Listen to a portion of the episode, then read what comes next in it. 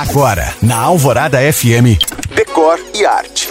Eu conheci recentemente o trabalho da astróloga Paula Arruda, que coincidentemente participou do reality Casamento às Cegas, em cartaz na Netflix, fazendo a sinastria, que é a combinação de mapa astral dos casais. E ela me contou que os signos têm sim muito a ver com a casa. Segundo ela, a casa do signo de Peixes, que entrou agora, deve ser um refúgio, já que esse signo sente a necessidade de se isolar de tempos em tempos para recarregar as energias. Para eles, uma casa em meia natureza, com madeira e materiais naturais, é perfeita. Se puder, ela disse, um pisciano vai criar um canto místico, isolado se ele morar com mais pessoas. Nesse canto, ele terá cristais, incensos e outros objetos que tragam paz e onde ele possa meditar. O decor da casa do signo de peixes, de acordo com Paula, é feita de objetos escolhidos por intuição e não raro veremos peças para atrair boas energias, como mandalas, por exemplo. A astróloga garante